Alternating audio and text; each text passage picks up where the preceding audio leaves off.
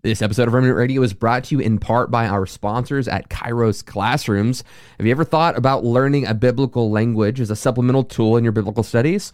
Well, Kairos Classrooms offers real classroom environments with, with classmates and a live instructor who can help teach you biblical languages, both Greek and Hebrew. You need to check out Kairos Classrooms today. Uh, the price for a single semester is crazy affordable for anyone, so check out the links in the description and use promo code REMNANT to get 10% off Kairos Classrooms. Check out Kairos Classrooms today. Discount code R E M N A N T REMNANT to get 10% off your semester. Hey, everybody, welcome to the wonderful world of Remnant Radio. In this program, I've got R.L. Solberg, and we're talking about Torahism. What is it? Well, stay tuned and find out.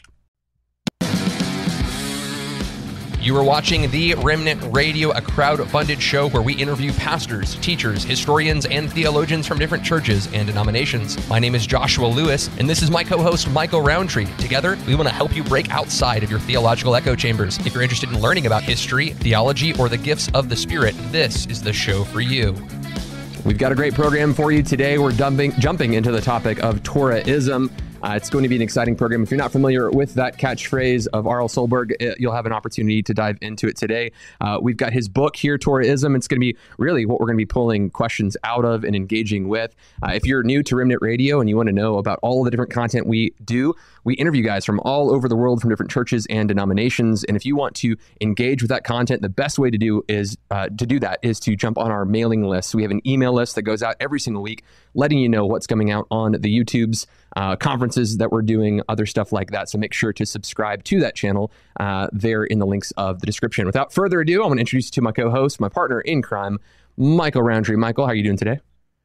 I'm doing well. Uh, just for a few reasons. First of all, this is just a great hat that I have on, guys. Um, actually, this it's is a Walmart hat, hat. Michael. It came from Walmart. Josh's, Josh's Walmart hat. I, I feel like it's like my head is getting itchy. I don't know, Josh. Uh, I don't know if you have a lice problem or what, but uh, it's also my wife's birthday today, and uh, I'm I'm going Hawaiian shirt. So just because I can. So, uh, you know, it's good over here in the Rowntree household. And Michael, has that shirt been worn as a religious act for every birthday in your household? I text your wife about this Hawaiian shirt. I was like, "Where is that Hawaiian shirt gone? I've never seen that before." And she said, "Actually, he wears it for every single birthday. That is like a religious relic that you're wearing. Is that right?" it's a little bit of a religious relic. So yeah. Um so October 30th, 20 years ago, my wife's birthday, I proposed to her in this, and then I wore it for all four of my kids' birthdays. So my wife has this habit, like, I mean, she's kind of stylish, and I'm kind of like I would wear stuff from high school. So she filters things out. And um and this is the one thing she's never filtered.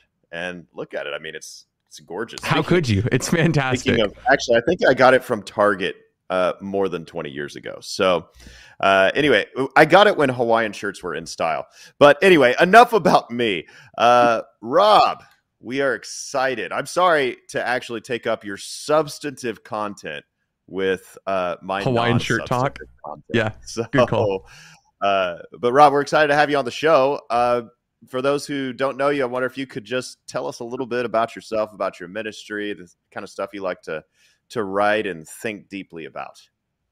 Sure. Yeah. I think most importantly, happy birthday to Michael's wife. Uh, Oh, and then thank you. That is that is definitely all was- was fringe stuff. Um, yeah. So I'm I'm a I'm a, a professor of theology here at Williamson College here in Nashville. Um, I've I'm an author. I've got a couple books out. I got another book out coming out next month, uh, and just signed a deal with Zondervan for my fourth book. So um, that's becoming a bigger part of what I do. A lot of my work is um, concentrated in what I call the biblical roots of Christianity. So I study a lot of the Hebrew scriptures, um, a lot of even like uh, cultural backgrounds um, to understand the roots out of which Christianity grew. Because uh, what we do a lot in, in my ministry is, is an apologetics uh, teaching ministry. It's called Defending the Biblical Roots of the Christian Faith. So that's kind of where our focus is. And a lot of what we do is try to d- talk to anybody uh, talk to any teaching, I should say, along this spectrum from the you know the rugged legalism of of Torahism, which we'll talk about today, but also even things like progressive Christianity and things that kind of go off the deep end on the other side. So that's kind of what we're addressing. Our our big thing is biblical literacy and the Bible being the the ultimate authority. So we try to be a very biblically based, Christ centered uh, uh, address when when we're talking to whoever it might be, false teachers, or we're kind of bouncing around ideas or whatever it is. Those are our two our two touch points. Trying to make sure that we we um, keep centered there, and then from there we've been engaging. And it's interesting how it kind of you know you start in one spot, this kind of Torahism, Hebrew roots, Torah observant Christianity, and then I've ended up having debates in the Jewish world and and talking to folks about again like progressive Christianity and things like that. So I'm just kind of going wherever the the Spirit tells me to go next. Well, fantastic. We love having you on the program. Uh, I've read your book. Uh, I've enjoyed your YouTube channel. I would encourage people to go over there, check it out, and subscribe to it for more content like that. But let's talk about our subject matter today, uh, which is, I think, a phrase you coined, Torahism. Uh, could mm-hmm. you maybe explain to us what Torahism is as you see it? Yeah, yeah. So you're right. That is a phrase I came up with because the movement is made up of all these disparate little small groups. It's not a monolithic thing. They don't have a Vatican. They don't have a doctrine that everyone uh, adheres to. But so Torahism, very, very succinctly, is this. Well, let me let me first say this. I'm going to head off the misunderstandings because we'll hear this. The Torah is a beautiful and fundamental part of the Christian faith. Torahism is it describes any theology which teaches that Christians, that followers of Jesus, are required to keep the old covenant law, the Old Testament law, the Mosaic law. And if we don't do that, we're walking in sin and disobedience. So that's the, the nutshell of what Torahism is.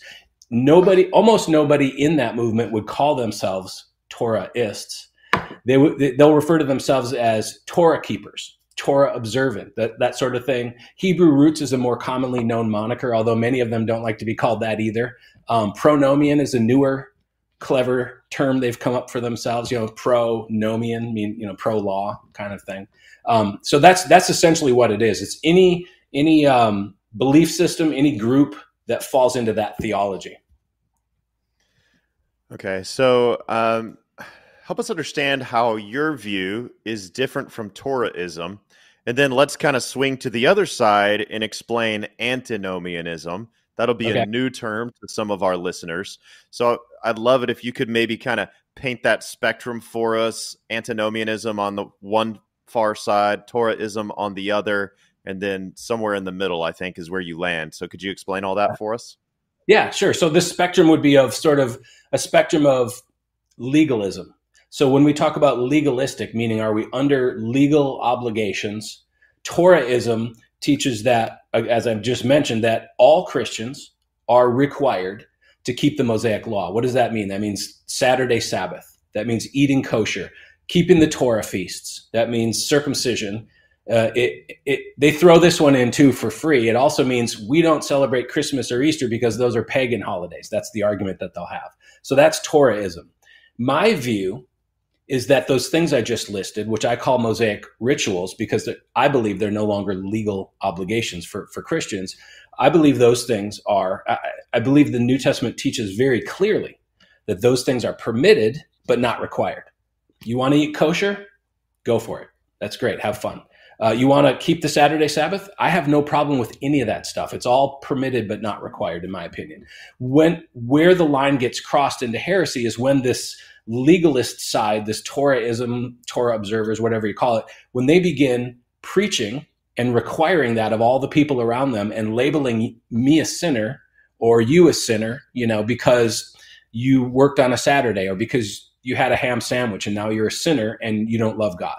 Right. So this is this is kind of where the difference is. I believe that and I think First Corinthians nine is a great it's kind of to me it's the most clearly encapsulated position. It's the part. It's the uh, the passage where Paul says, "Hey, when I'm with people under the law, I act as as one under the law, even though I'm not under the law. When I'm with people that aren't under the law, well, then I, I don't keep the law. I, I'm paraphrasing.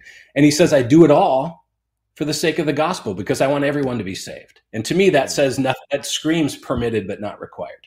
Um, on the other hand, now we've got antinomianism. So anti against, nomos is the law in Greek. So antinomianism is against the law. And this is the pendulum swung all the way to the other side. No one calls themselves an antinomian, an antinomian. Um, but what it is is people that think, you know what, this is it's hundred percent grace, and we can do whatever we want because we're forgiven. So they can go and you know do live it live an immoral lifestyle and think that God's going to be okay with it because they confess faith in Jesus and his sins, you know, his blood will wash all their sins away. Or maybe, I don't know, some of them might even think they're not sins anymore because Jesus, you know, broke the chains and now we're free. So it's this abuse of freedom on one side and it's abuse of the law on the other side. And, and you're correct that I, I, fall right in the middle. I, and I fall in the middle because I really believe the Bible teaches that, that middle way. Mm-hmm. Well, let's maybe try to give the best position of those who we would classify as Torahists, maybe uh, not not to be confused with tourists, but uh, those who are going through and saying all of these Mosaic laws, like if your brother um, has a wife and you know she uh, or he dies, you should remarry her. I mean, that's like Mosaic law.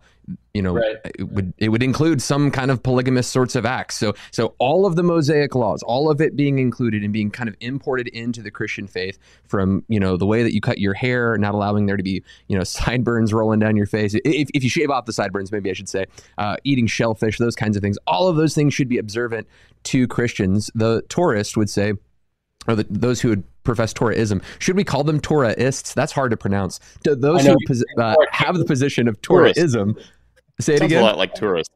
It sounds a lot like tourists. I'm going to try to avoid saying it as much as possible. Those who profess Torahism, let's say that, uh, they would say that at the at Sinai, when God gives the commandments to Moses, there's a mixed multitude, and that's part of their argument. Is these laws weren't just given to Israel; these laws were actually given to Israel. Mixed multitude leaving Egypt with Israel. So the idea being uh, gentle Gentiles were mixed in with the Jews who were who were on the Exodus, and then the presumption is, and I don't think it's a I don't think it's an unreasonable presumption that when they arrived at Mount Sinai, not too long later, six weeks, eight weeks later, maybe maybe three months, that those Gentiles were still with them. So as they sat at the foot of Mount Sinai and God gave the law, goes this is how the the Torah keepers kind of present it the law was given to everyone in attendance, and that in attendance included the Gentiles, and so they are part of the law. They're under the law,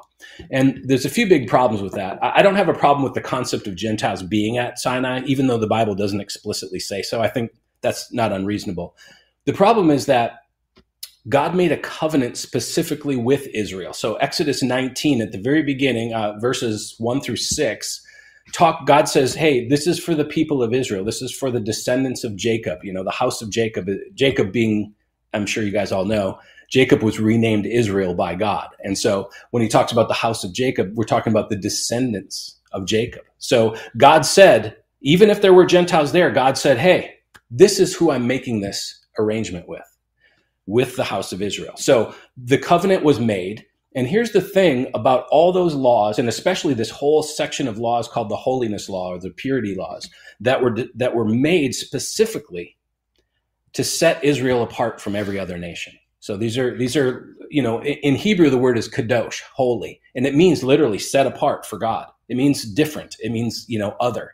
And so the idea we see this in in Deuteronomy fourteen twenty one. God says if a if an animal dies naturally, which meaning you know it wasn't ritually slaughtered, the Israelites, you're not allowed to eat that. Now, you can give it to the sojourners, which are Gentiles living among you, and they can eat it. Or he says you can sell it to foreigners, which are Gentiles not living among you. But you, Israel, cannot eat that because you are holy to me. You're set aside. So I think we have very we have a, a number of very clear examples that no, those laws weren't equally applied even in Israel. Now, God did allow Gentiles to travel with Israel, to worship him, but they but he didn't they weren't full-fledged citizens so to speak. And what I'll just say here is that all of this is moot when it comes to the question of Christians today. Are Christians today required to do those things? In a, in a very real sense, it doesn't matter if the Gentiles were under the old covenant because the old covenant is done and gone. The, uh, Hebrews 8 13 says the old covenant has become obsolete. He says God made the old covenant obsolete.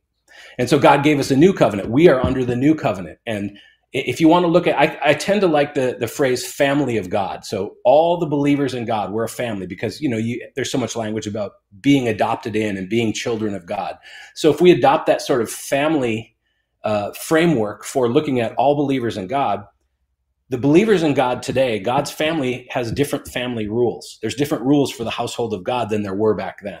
Nobody today, not even Jewish people today, in my opinion, are required to keep any of those Mosaic laws. So even if we want to grant the point, which I don't grant, but if we did want to grant that point that, hey, yeah, okay, Gentiles were part of that covenant as well, we have to then say, okay, well, that's fine. That's an interesting part of history. But today it doesn't matter because no one is required under the new covenant. So.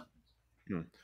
Now, what would you say? Because I've heard this argument before that based on Romans chapter 11, Gentiles are grafted into uh, the olive tree as a wild shoot, but we're grafted into the olive tree. And now, uh, you know, Paul's Paul's analogy, we're all one, but they would say we're all Israel. And they would say that since we are all Israel, we therefore need to keep the law of Israel, the Mosaic law. What would you say to that argumentation based on Romans 11? Well, I mean, the, the basic argumentation is the same thing. Yes, we're grafted in, and you could say we're part of the Commonwealth of Israel, which is the term we see in Ephesians 2. So if we want to say we're all grafted into Israel, I don't have a huge problem with that if we're using the word Israel to mean the people of God. Um, and so if we if we look at it that way, yes, we are grafted in. And I like that you said into the olive tree because some some Torah keepers will just go right out and say we were grafted into Israel. It doesn't quite say that, but that's the concept. But the, the point to me of, of Romans 11, he, and Paul's talking about Gentiles and, and Jews, and he's really talking, I think, a lot about how Gentiles who are grafted in, you can't come in. And remember when this was written, first century, right? So there's all this all these kind of pagan things that Gentile believers are bringing in. And, and I think Paul's saying, look, no, we have to be, you know, we have to be respectful and honor the Hebrew roots, literally the Jewish roots of this faith. You're following a Jewish Messiah. And he came out of Israel. Jesus himself said, salvation is from the Jews in John 4. So Paul, Paul is saying, look, you need to respect the root of the tree when you come in because his point, though, his really big point here is faith that the reason that the other branches, the natural branches were cut off was because of their lack of faith. And hey, you new branches that are grafted in, you can be cut off for the exact same reason. So don't get too comfortable. But I think it's important that we that we look at the tree as sort of a shared history, a shared background. Um, and then in and then later in Romans 11, Paul says, you know, he says famously, I think it's around verse 25, he talks about, you know, how Israel's going to be saved, how Israel's got a veil for for for a period until the fullness of the Gentiles come in, and that is how Israel is going to be saved. The, the, the Gentile believers are going to kind of provoke them to jealousy. Hey, why are you worshiping our God? That's our God, kind of thing, and they're going to come back to Jesus. So I love that part. So first of all, it tells us that Israel is going to be saved. It does tell us that we are part of that overarching story going all the way back to Abraham, right? Abraham's the father, as as Paul says in Galatians three. We are the we are the ancestors or the descendants of Abraham if we have faith in Jesus. That's how you're defined now. And so if you say we're grafted into Israel and we are Israel, okay, we're obviously not political Israel. Uh, you know, we don't have Israeli passports, but we're grafted into the people of God. And the people of God have a new set of rules than they did under the Mosaic covenant. So the old covenant rules have come to an end. And, and they didn't they weren't thrown out like garbage. They were fulfilled. They, they, they achieved their God ordained purposes. And now we're under a different covenant. Rob, you, said a moment ago in Hebrews, you quoted Hebrews, you talked about how the first covenant has kind of become obsolete how the glory is kind of fading away and this this new glory of this new covenant has come uh, but what about the the the position that those who hold Torahism will say, well, if I'm in Matthew chapter 5, Jesus doesn't say that this glory is going to pass away. He says he's going to remain forever and that he didn't come to change anything. Uh, I'll just quote it for those who aren't familiar with the text. Do not think that I've come to abolish the law of the prophets um, or, or the prophets. I have not come to abolish them, but to fulfill them. For truly, I say to you, until heaven and earth pass away, not an iota, not a dot will pass from the law until all is accomplished. Therefore, whoever relaxes one of these, uh, le- the least of these commandments, and teaches others to do the same, will be called least in the kingdom of heaven. But whoever does them and teaches them will be called great in the kingdom of heaven. For I tell you, unless your righteousness exceeds the righteousness of the scribes and the Pharisees, you will never enter the kingdom of heaven. So uh, here we are told uh, by those who hold this Torahism, they'll say, hey, uh, if you, one, are not doing these things, you're not uh, following Sabbath, you're not eating kosher, you're not, uh, you know, kind of enforcing a kind of circumcision position on right. Uh, Gentiles who are coming into the Christian faith, if you're not doing these things, one, you're not doing them, you're not you're not going to be considered great in the kingdom of heaven. But two, you're teaching others not to do these things as well. You're going to be like least in the kingdom. How, how would you uh, how would you respond to those positions? Okay, yeah, I mean, I've done a lot of work. That's for those that don't know. That's Matthew five seventeen through twenty, and that is a proof text of Torah keepers. Um, many, like like the organization 119 Ministries, will will make that their their touchstone it's their Rosetta Stone. They assume, they, they interpret that to mean that the law of Moses will never change or go away until heaven and earth pass away. And therefore, everything else, every other piece of scripture they read in the New Testament goes through that filter. Well, we know that the law of Moses will is never going to end until heaven and earth end. So now how should we interpret Hebrews 8 kind of thing? So there's a lot to unpack and i encourage folks to go to my my blog or my or my youtube channel because i've got a number of um, uh, uh, of videos and even a white paper on this called matthew 5 4 perspectives. So i'll try to keep it short and um, if, if you, you feel free to pull out questions but the way i look at it is this. First of all he says in Matt, in 517 he says for i have not come to abolish the law or the prophets so that's a the law or the prophets. That's a very common New Testament way of talking about the entirety of the Hebrew scriptures. So he's talking about more than just the law. I have not come to abolish them, but to fulfill them. So this isn't a legal conversation. First of all, is what I would say. Um, secondly, when we get into um, when we get into the idea of he says he here's the weird thing about this, and I've done and I I, hopefully that you guys don't mind getting a little bit technical here, but in in verse 18, there's two until clauses, right? Uh, uh, until heaven and earth pass away, not an iota or a dot will pass from the law until all is accomplished. So, which one is it? Is it until heaven and earth pass away or until all is accomplished? And so we need to dig into that. I'll I'll fast forward to the conclusion that I have come to about that is that Jesus is saying until heaven and earth pass away and it's a it's a common hebrew idiom that means no sooner should heaven and earth pass away than what i'm about to tell you not come true. The, here's the reason i came to that conclusion. Jesus says he doesn't just say there won't be any major changes to what we're talking about. He says not an iota not a dot will pass away right? And so we have to then look at that and go okay has an iota or a dot of the entire old testament passed away. Now we can we'll set aside the conversation about passed away for a moment and assume it means no longer in effect. So is is everything under the Mosaic law still in effect uh, under the new covenant? Is the question. Has even an iota or a dot changed? And the big thing that I would point to is the the the atoning sacrifice for sin. So Leviticus 17, Yom Kippur, the Day of Atonement, required a, bull and a goat and then the scapegoat. And this is, needs to happen every year annually repeated over and over. This needs to happen. This is how we atone for sin under the old covenant. Under the new covenant hebrews 10 tells us that jesus was our sacrifice once for all. That's hebrews 10 10 hebrews 10 18 says there is no more sacri- uh, there's no more offering for sin because jesus gave the perfect offering once for all. So here's here's a change. The mosaic law required annual sacrifices of, of animals the shedding of blood at the temple. The new covenant doesn't require that. Even if we had a temple which we don't even if we had a levitical priesthood who could carry out that sacrifice hebrews 10 18 says there is no longer any offering for sin.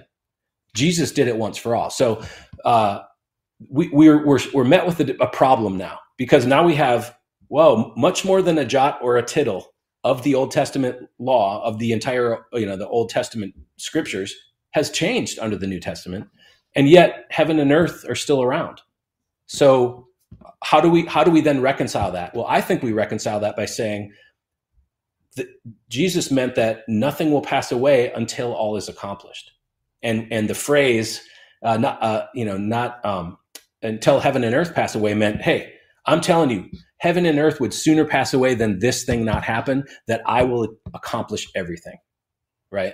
So jesus set those terms. And so then he went and accomplished things. Now now the thing you'll always hear about from, from our torah keeping friends is well he said all is accomplished and all is not accomplished. And, and, you know god has to come back or jesus has to come back and we have a new heavens and a new earth etc so then the question needs to be okay fair enough. Let, us examine that do we then how do we interpret all is accomplished do we do do we think that jesus meant when god was done doing every last thing that he was ever going to do that's when things will change um, and of course, that's highly problematic. And so I believe the answer is found in Luke 24, verses 24 through 48. So Jesus now being resurrected, he's on the other side of the cross now.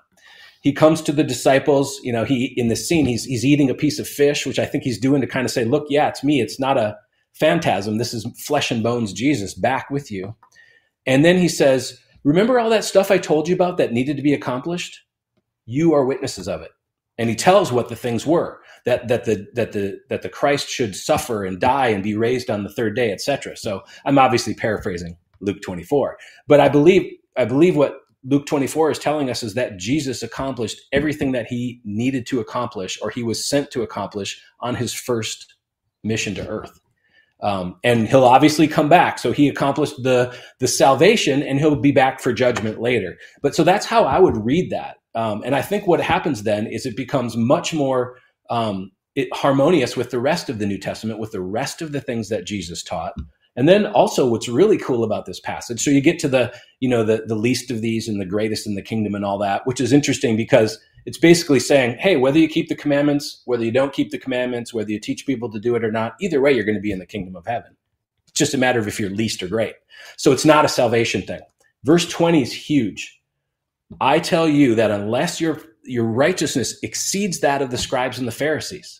So we miss that a little bit today because we've already, you know, retroactively we look back and go, oh, oh, those hypocritical Pharisees. At the time, in first century Judaism, the Pharisees were the most righteous people in the Jewish community. They knew all the laws, they kept all the laws, and they added a bunch more. Of course, we know that.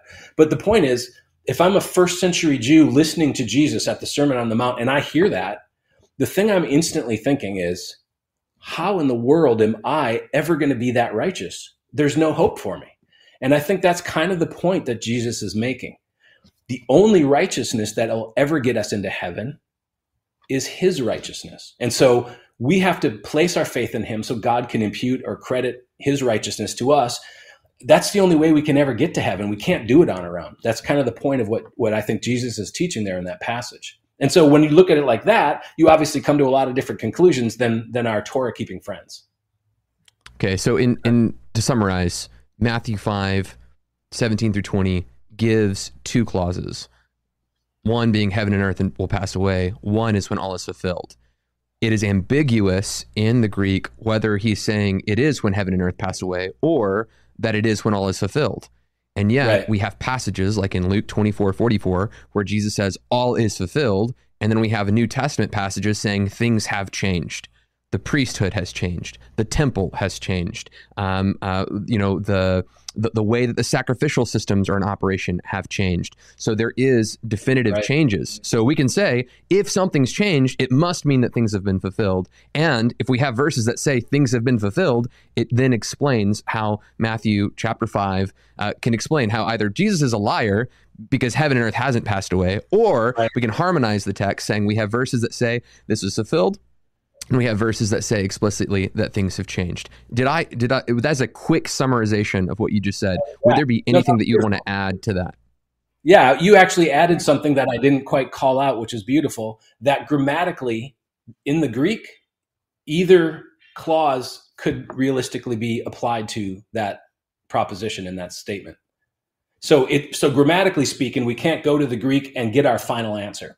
I, I did actually diagram it out. If you guys look at my uh, white paper on it, I kind of you know did a did a um, grammatical diagram to kind of see how I saw it breaking down. But yeah, you're right. You could technically read it either way. So the way we decide or the way we dig in and wrestle with the scriptures and try to figure out what it says is, like you said, it's by saying, okay, let's kind of chase down these options. And this is the thing that makes the most sense and, and harmonizes the most with everything else we read in the New Testament.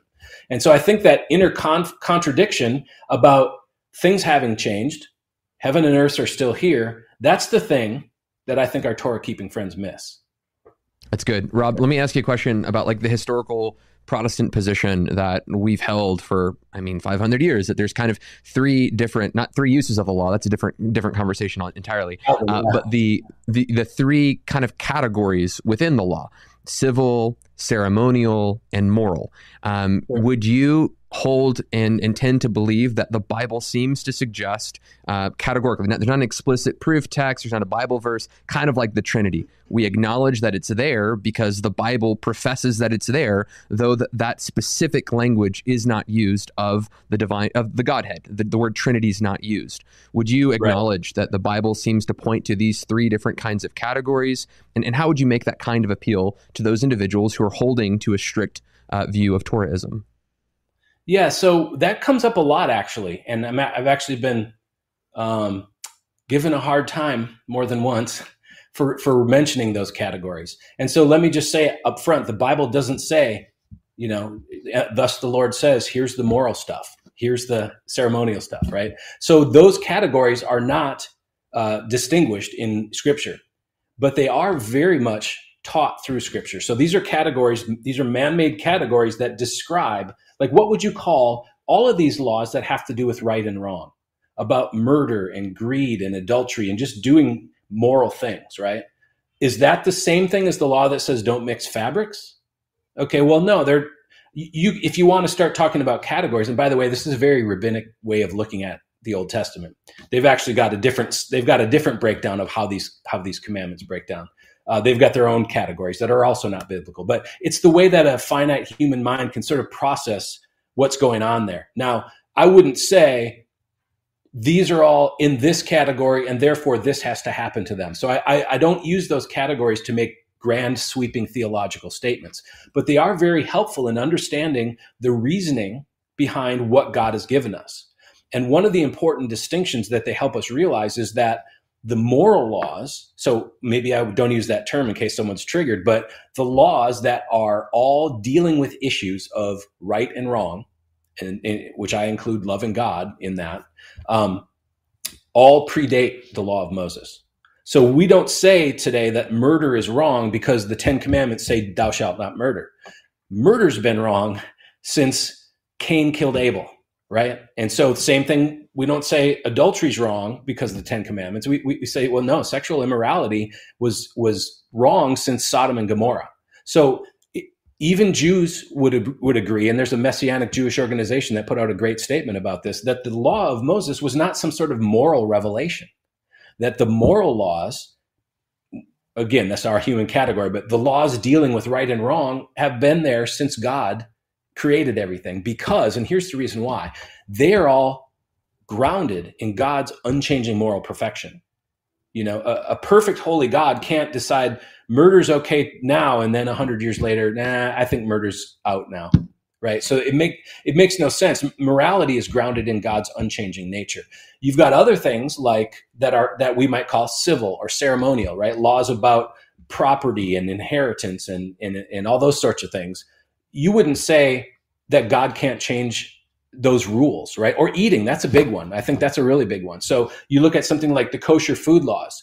Has God always said that this list of animals in Leviticus 11 are unclean? No, he hasn't. Matter of fact, uh, there's a decent argument to be made. I'm not sure I'm 100% in this, but that from Adam until Noah, the world was vegetarian. There's no speaking of eating meat at all.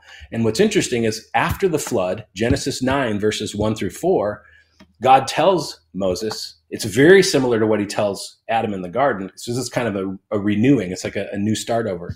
He says, all every moving, every living thing that moves shall be food for you. That's what God says. He, he puts no prohibition on which animals can and can't be eaten. Even though I know in, in Genesis 7, it talks about Noah bringing clean and unclean animals onto the ark. But the but the thing is, when after he got off the ark and the flood was done, God said, "You can eat it all." The only prohibition He gave was against eating blood in in, in Genesis nine. So you have God, you know, because in Genesis two, God tells Adam, "All these green living things are for you." He tells Noah centuries later, "You can eat every moving thing that lives." Centuries after that, he tells the Israelites, "Here's a bunch of stuff I don't want you to eat. This is going to be unholy for you. It's going to be unclean." Right? Now, a lot of people get into this idea of those things are unclean because they're unhealthy and whatever. Uh, that, that's not what the Bible says. If we want to talk about the nutritional value of pork, that's a separate argument that's never brought up in the Bible. It, it was given for the exact reason that we talked about earlier to set Israel apart. And so God didn't give Israel a prohibition against eating pork because it was immoral. He gave it to them because he wanted them to be different from every other nation. So every other nation's enjoying their pork chops. And Israel says, no thanks, because they're different, not because it's immoral. So, you know, you know what I mean? So there's a difference there between ceremonial, which God can establish at any time he wants, and moral, which would actually impugn the character of God if, the, if they ever changed. Yeah. Does that make sense? I feel uh, like I'm wandering. Yeah. Yeah. So, you know, I'm preaching through Acts right now. When I was uh, in Acts chapters 10 and 11, uh, all the scholars noted that there was this obvious allusion to the story of Noah when Peter sees the sheet coming down and he sees these creatures and, uh, and it's coming coming down by the four corners, which makes you think the four corners of the earth. And get up, Peter, kill and eat. And he sees all kinds of creatures, including unclean, and just the language that it uses. He sees creeping things. It repeats. Sorry, uh, it repeats just basically the commission to Noah, and it's and it's what the commentators say is that it's uh, it's like God is saying, hey. Uh, back in the days of Noah, when they were allowed to eat everything, it's going to be like that again, and Gentiles are coming in too. And of course, Acts 10 11 is not just about food, it's about people. But anyway, right. but that kind of dovetails into the Acts 15 conversation because that's a big conversation, big yeah. debate over do we let you know do we make people act jewish in order to be saved do we make guys get circumcised who weren't circumcised in order to be saved or not and you know they go back and forth and paul right. stands up and says this peter says that and recounts the story i just told you in acts 10 and 11 and then james quotes a little bit of scripture from amos chapter 9 and then james uh, after he says that, which the scripture in Acts chapter nine, or sorry, in Amos chapter nine, points to Gentiles coming into the kingdom and David's tent being rebuilt, all this. Anyway, so we're in Acts 15. It's the Jerusalem Council, and they're deciding about these pagan Gentiles coming into the kingdom. How Jewish do they need to be? And he just said, well, let's not make it too hard for the Gentiles. And this is James's conclusion. Right. Therefore, my judgment is we should not trouble those Gentiles who turn to God. Um, so, with circumcision in the background, it, his implication is we're not going to make them be circumcised in order to come into the kingdom. And he says, but you should write to them to abstain from things polluted by idols and from sexual immorality and from what has been strangled and from blood for from ancient generations, Moses has had in every city those who proclaim him, for he is read every every Sabbath in the synagogues. And so, I think yeah. modern Christians read this, we're kind of like, wait, what do I do with this? I mean, eh, you know, on the idols conversation, it gets a little complicated. In First Corinthians, Paul says, well, you can eat food if it's uh, food sacrificed to idols if it's in the marketplace, but if it's in the temple, you can't do that. So there's a little nuance there. Don't see much nuance here Acts 15, sexual immorality. Everybody's like, yep, yep, that's bad in the old, that's bad in the new. Got it. Strangled. I don't know any Christians who are like, man, was this hamburger like a strangled cow? You know, like nobody's thinking about that. And from blood, uh, you know, so just talk us through this. Like, how do we process this? And then he mentions like from ancient generations, Moses has been read in every city wait, wait, wait, James, you just argued like we don't need to worry about this law Moses uh, as it pertains to circumcision, but right. now you're saying some Mosaic stuff seems like it might be relevant. Help us sort through. Sure. Yeah. I mean, this is a very common passage as well when, when you're talking to Torah keepers. Um, so, yeah, Acts 15, the Jerusalem Council, the first ever that we know of convened council of the church and we have a record of the entire thing we even have a, a copy of the letter they wrote which is really cool i love that I, I, just secretly hope one day we can actually find the original letter which would be amazing um, so what happened was i mean at the very beginning you, you, you kind of you kind of covered all the big points but i wanted to mention one thing at the beginning of acts 15 it talks about paul and barnabas getting in no small disagreement with some people from the circumcision party about. They were specifically saying Sounds like a terrible party, really. I know exactly. That's not not a party. I was walking around with scissors. Watch out! yeah. Sorry, that, that That's why you want to say I party like a first cent. Never. Okay, so um, they say that they set the parameter for the discussion. We tell them that they need to be circumcised and keep the law of Moses. That's the that's the scope of the conversation. So they go, no, you don't need to head over to Jerusalem, have this big council to talk about that issue. Do Gentiles need to be circumcised and keep the law of Moses? Like you said, that's the question that's before the council. So when we look at the way they worded things and, and, and what they went through, if you look at that discussion, great great point about too about uh, Amos nine. What they're talking about really is saying, okay, well, let me actually let me start over. I'm gonna, I'm going to come at it from the other angle because I think this is the easier way to understand it. Why did they give those four specific requirements or, or prohibitions?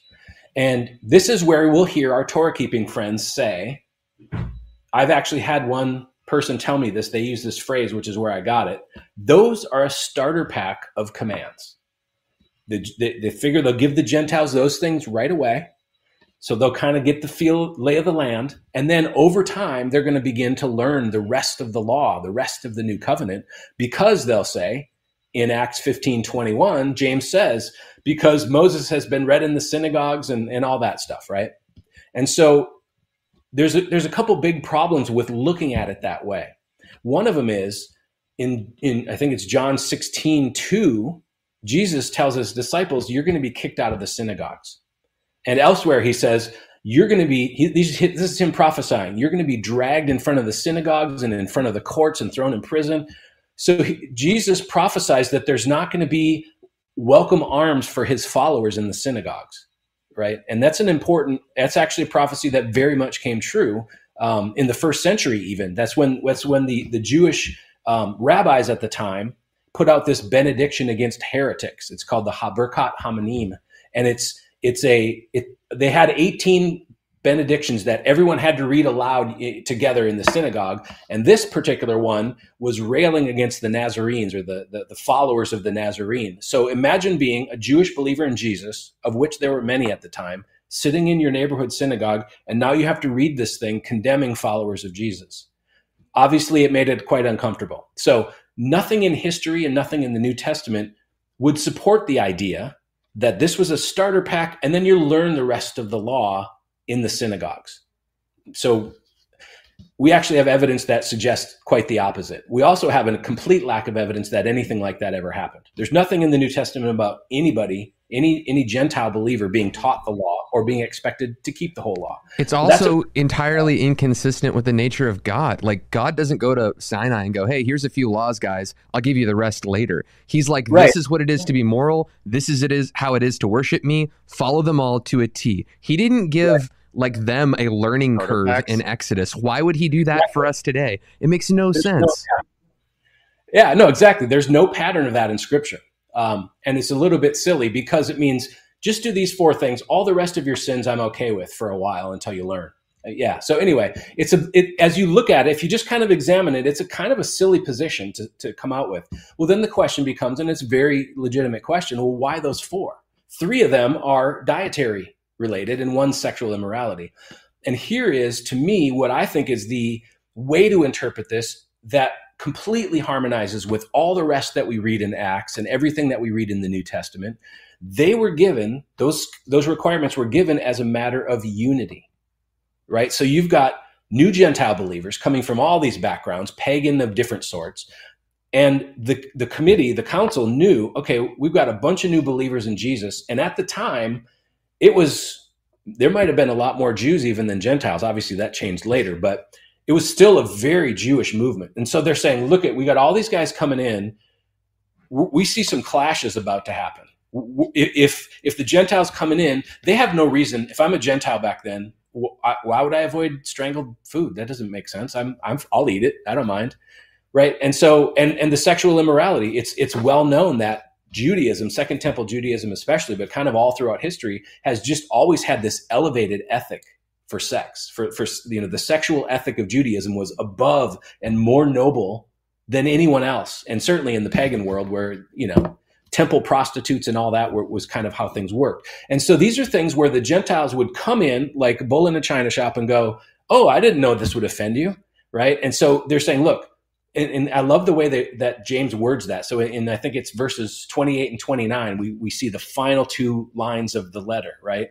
And it, it seemed good to us that you should, to put no greater burden on you than this. And actually, they say it's endorsed by the Holy Spirit. It seemed it seemed good to the Holy Spirit and us not to great not to burden you with anything more than this and then the four and then the four prohibitions right? And he says if you do these things you'll do well. If you keep these things you'll do well. Farewell. You know so it's it's not a thou shalt commandment type of passage. It's very much a look if you do these things you're going to get along just fine with your new jewish brothers and sisters when you guys are eating together and worshiping together and, and doing life together now that you're all part of the same body. So i think unity is our answer. Hmm. That's good. I like that. I, I want to ask because we've we've gone through the Torah the Torahism in, in, in its positions. I found that when I engage with uh, people who hold Torahism, they want to go to Exodus, they want to go to Leviticus, they want to go to Matthew 5, they want to go to the verses of Scripture that uphold their position, but it does seem as if they are unable to harmonize it with the extremely clear texts of Scripture, not to follow yeah. certain new moons and festivals and Sabbaths, uh, not not necessarily to to uh, the obligation of certain dietary laws, uh, to to refuse or, or or withstand even this kind of forced circumcision position. And and if you say, hey, you can eat out of liberty to to eat whatever you, are happy to eat. As long as there's not blood in the thing you should right. be willingly and, and, freely given to eat what you want. And, and you shouldn't feel obligated to be circumcised. Well they'll turn around and say hey stop teaching antinomianism. Stop teaching lawlessness. You're teaching people to stop observing the law of god. And i typically respond the law of god commands you not to uh, mandate certain days of worship. The law of God commit because the New Testament is law. It is it is God given commandment and prescription. The law of God this is not to condemn people of what they eat, new moons or Sabbaths. Can you maybe give us New Testament law, if you will? Could you give us the verses in the New Testament that tell us, that command us, one, that we're not obligated to follow certain dietary restrictions and not forced to uh, the practice of circumcision? Could you weigh in on some of that? Yeah, yeah. And you're right. There is a lot there. You, you mentioned Colossians 2 16 and 17, right? Let no one judge you on matters of food and drink or on a, a new moon or a Sabbath, right? And then it goes on to tell you why. These are a shadow of things to come. Christ is the substance, right? So Paul's putting those in perspective. And here's here's another verse, that one we just read, Colossians 2, also supports this idea of permitted but not required. Paul doesn't say stop with your food laws and your Sabbaths. He says don't let anyone judge you. And to me that means some will want to keep it, some won't want to keep it. We That's don't good. judge each other about that. Romans 14 echoes the exact same thing. So you've got Paul writing to the Roman church, right? And we've got all this sort of infighting going on. In Romans 14, he talks about, look, he, he talks about the weak in faith and the strong in faith. And, and so he says the weak in faith will eat only vegetables, right? in other words, these are, you know, understood to be the, the Jewish or the either, either Jewish or Judaizers that want to keep the kosher food laws and out of an abundance of caution. They're not even going to eat any meat, just to be sure. Then you've got the strong in faith, which Paul puts himself in that category in, in Romans 15 1. Um, so Paul, Paul doesn't say this guy's right and that guy's wrong. He says, stop judging each other. Let every, he says, the kingdom of God is not a matter of food and drink right? But but peace and joy. And so he's really not he, he again he's not taking a side. He's saying knock it off knock it off with the fighting. And this is what i was getting at in acts 15 unity is way more important than food in the new testament. Unity is a new testament command food is not. You do what you want, eat, eat, either way. Paul says in Romans 14 14, I'm convinced that everything's clean. But he says, if you cause another person to stumble by what you eat, then you're sinning. Right? So again, unity is greater than food or with the food that we eat. So we've got a lot of we've got a lot of things like that. We've got Galatians 3, actually the whole book of Galatians. Uh, I've got a Bible study on that on my on my um, on my YouTube channel. We go through all all of Galatians with an apologetics kind of lens and pull out all these amazing verses that when I started the study, I didn't even realize how much it, it talked about this sort of thing, right? And Paul's saying, no. Paul says in Galatians 3 23, 4, 5, right in there, he's talking about, look, the law was our guardian un- until, until Christ came. And now that Christ has come, we're no longer under that guardian. We're no longer under the law. So he tells us even why the law was given so the law wasn't bad. It's not horrible. It wasn't thrown away and, and abolished and destroyed and all that. The law did God ordained things, and that was point us to Christ. It's pointing us, even still today, that's the role that the law plays in the life of a Christian. When we look back, we don't cut out the law of Moses and, and, and eject that from our Bibles. No, that's part of Holy Scripture that was breathed by God. It still serves a purpose today. What it does is it reminds us reminds us of our sins, right? It, it points us to Jesus to say, it, it's like, you know, it, the Bible tells us over and over again, and Israel is our model, that we can't live up to God's standards under our own power. It's just not possible. Israel could never do it. And if you're honest with yourself and you're reading the Old Testament, you're going, oh my gosh, Israel's worshiping idols again. What's going on? How do they not know this? God is leading them. And then you have to go, oh, I guess I'm Israel because I do the same thing. I, I lose track. I, am you know, I, I walk away from the things I know are right. And so I think Israel is the model for us. And Jesus came and said, "Look, guys, if you put your faith in me, this is the only this is the only hope you have." As as we read in Hebrews four, this is how we enter God's rest is by putting our faith in Jesus, um, not by struggling and striving. You know, I, there's so many verses that talk about grace versus works, right? About faith versus works. Galatians two sixteen is a great one too. It, three times in one sentence, Paul, the master teacher, three times in one single sentence says, We are saved by faith in Jesus, not by works of the law. He repeats that thing in three different ways in the single sentence. It's amazing. Yeah.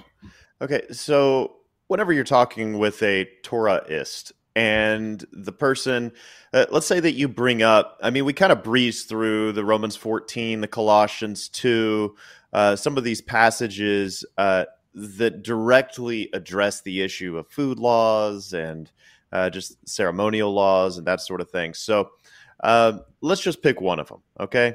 And okay. I want to know what the what a Torahist would say to you. So I'm going to be you for a moment, and you be them, okay?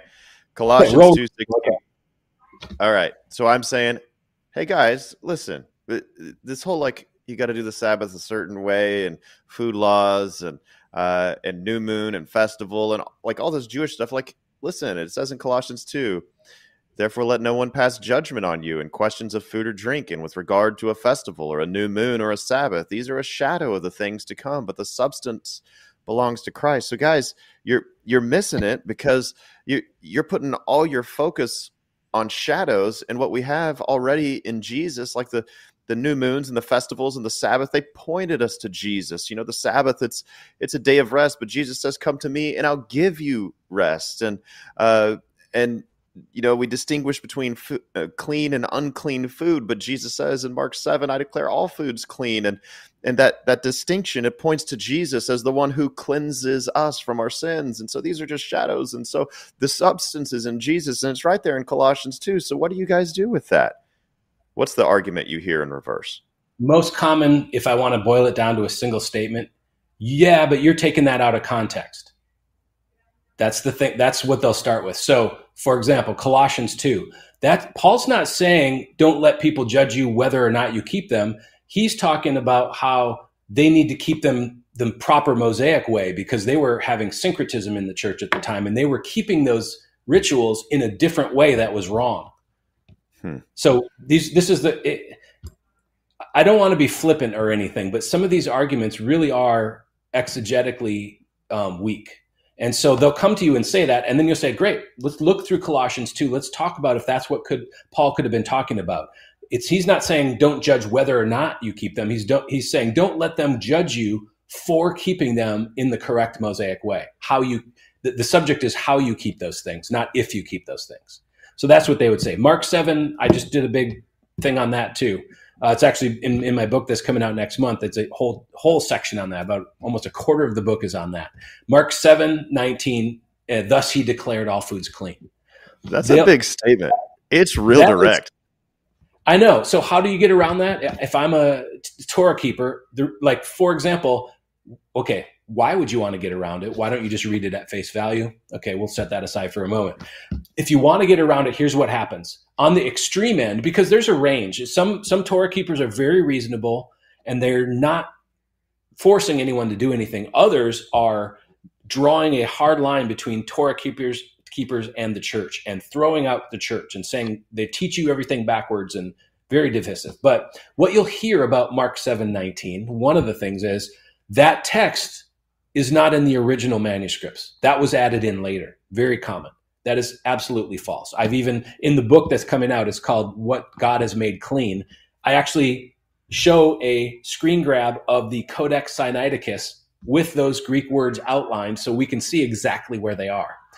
For those that are willingly admit that they're in the original manuscripts, which they are, then the next thing that they'll go to is to say, well, those are interpreted wrong. Like one example, one, one, one Hebrew roots teacher said, in the Greek, and he went through the Greek grammar, we kind of went back and forth about it, but he went through the Greek grammar and said that that Greek word there, katharizon, which means to cleanse, that, that's not talking about Jesus cleansing things. That's talking about your stomach cleansing things. And so, and they go to the King James version of that verse, which says, um, thus purging all meats out into the latrine or something like that. And so his whole point was I mean, in essence, I'm, I'm seriously not making fun of anyone, but his point was in scripture, in the Torah, poop is not considered unclean ritually.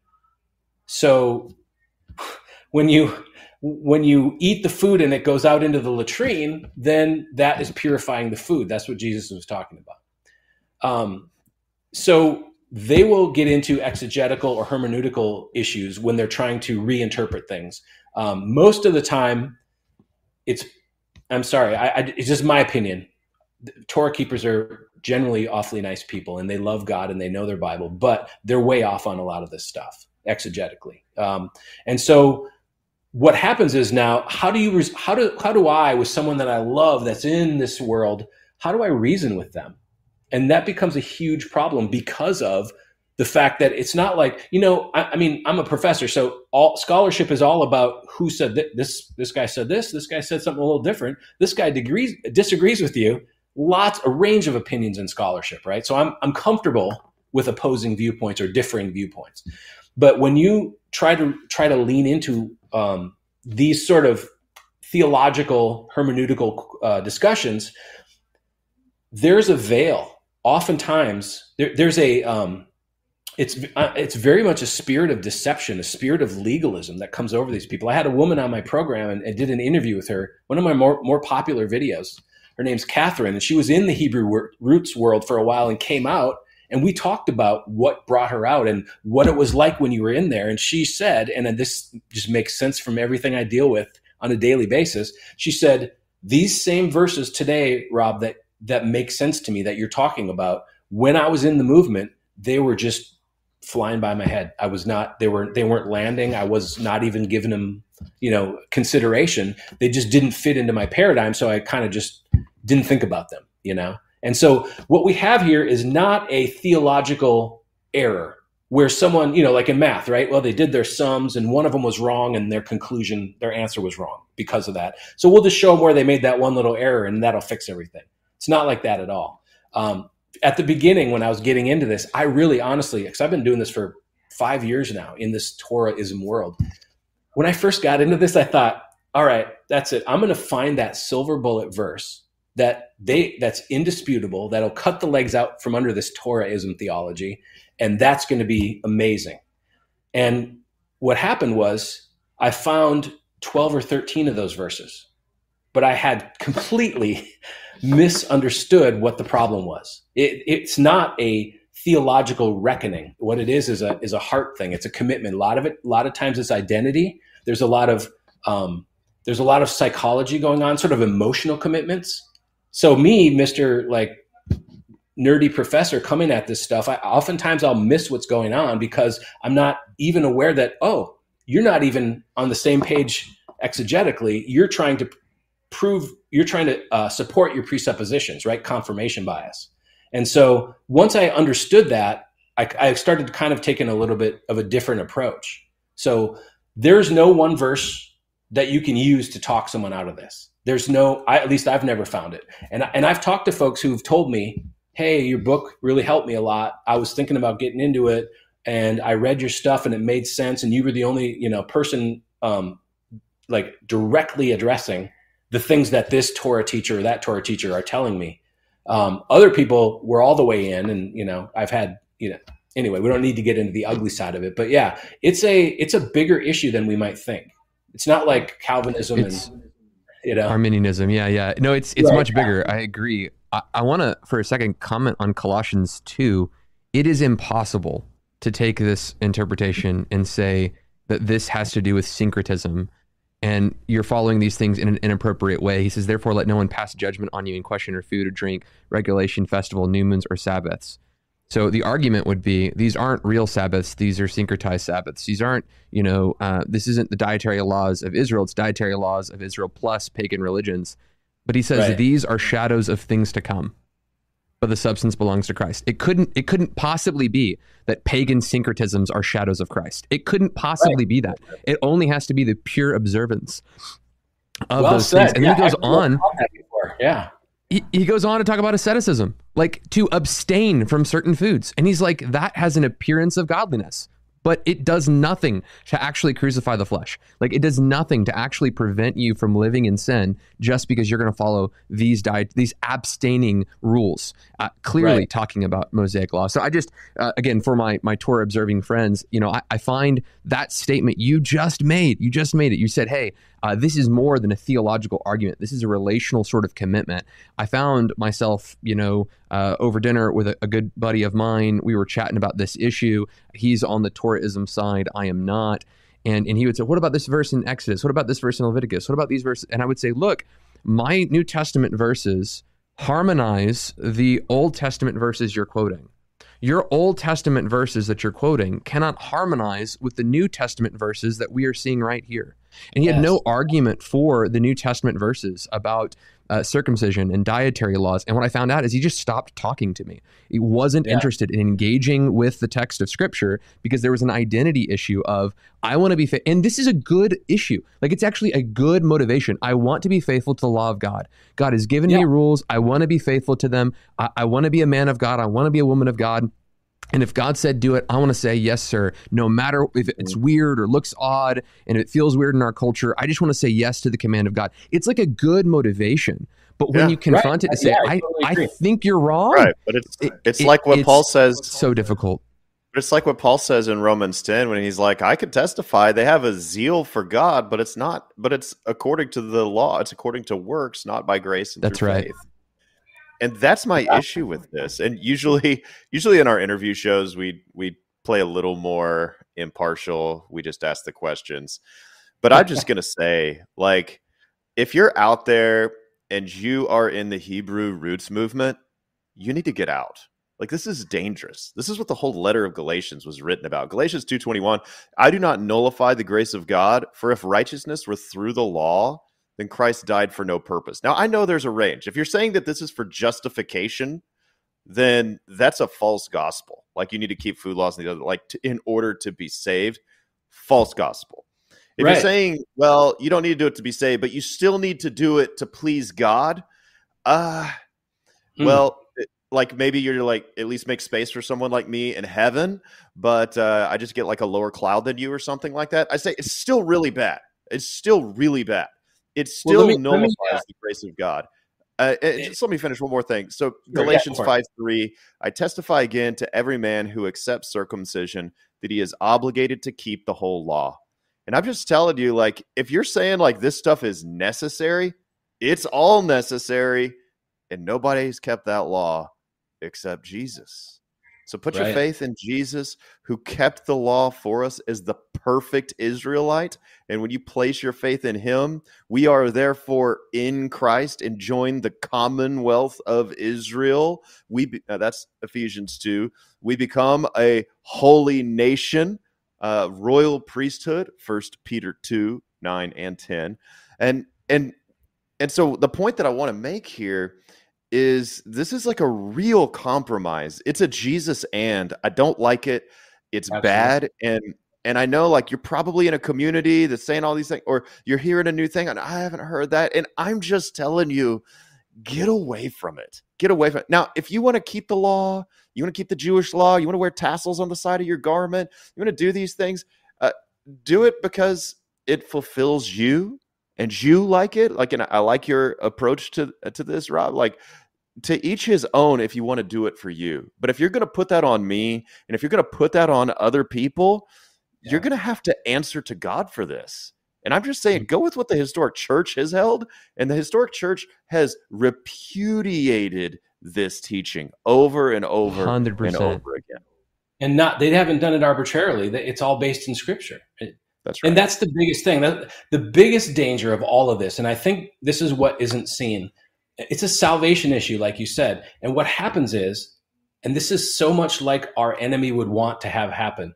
I am leaning in to get closer to God, and I'm off by a degree, and now I've t- completely missed Him. And so, what I've seen happen so often is when you enter this uh, faith system, whatever you want to call it, ever so slowly, almost imperceptibly sometimes, your focus shifts away from Jesus. It shifts towards Moses and it shifts towards yourself, your own behavior. Have I have I eaten correctly? You know, I go to the deli, is that kosher meat? I make sure not, you know, all this stuff and all of a sudden you're not even thinking about Jesus. You're thinking about Moses. You're thinking about the laws. And if you look through some of these teachers, I, I've tested many teachings on my on my YouTube channel. Shockingly, uh, it- it- shockingly few times do they talk about the gospel or Jesus at all.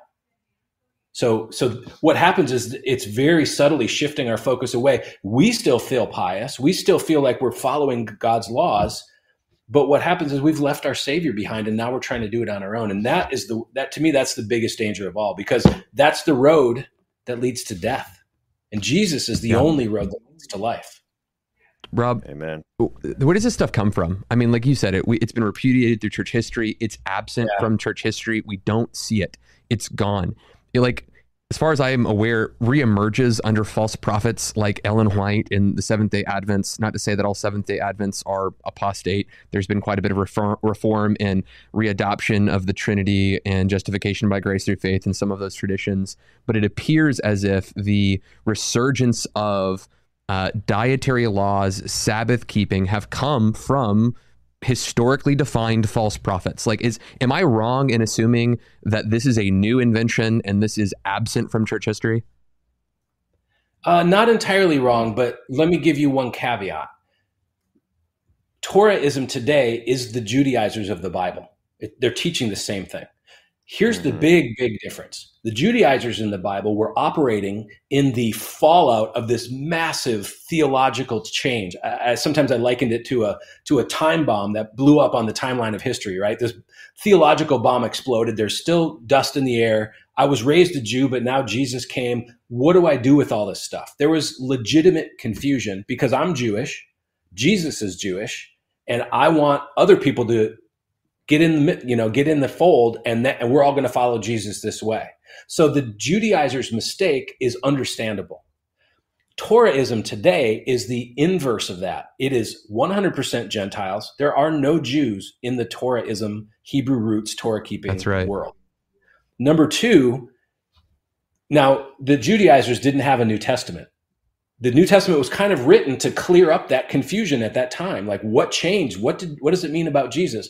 The the Torahists today have a complete canon of New Testament writings and 2,000 years of living it out and extremely bright and intelligent teachers along the way uh, that have guided us. So to me, there's no excuse for the modern Torahist, the way I would want to empathize with the Judaizers and their and their understandable mistake. So where Judaizer where Torahism began, as far as I can tell, I've looked into this, late 1800s, mid to late 1800s, you had like the Millerite movement and the Sabbatarian movement, right?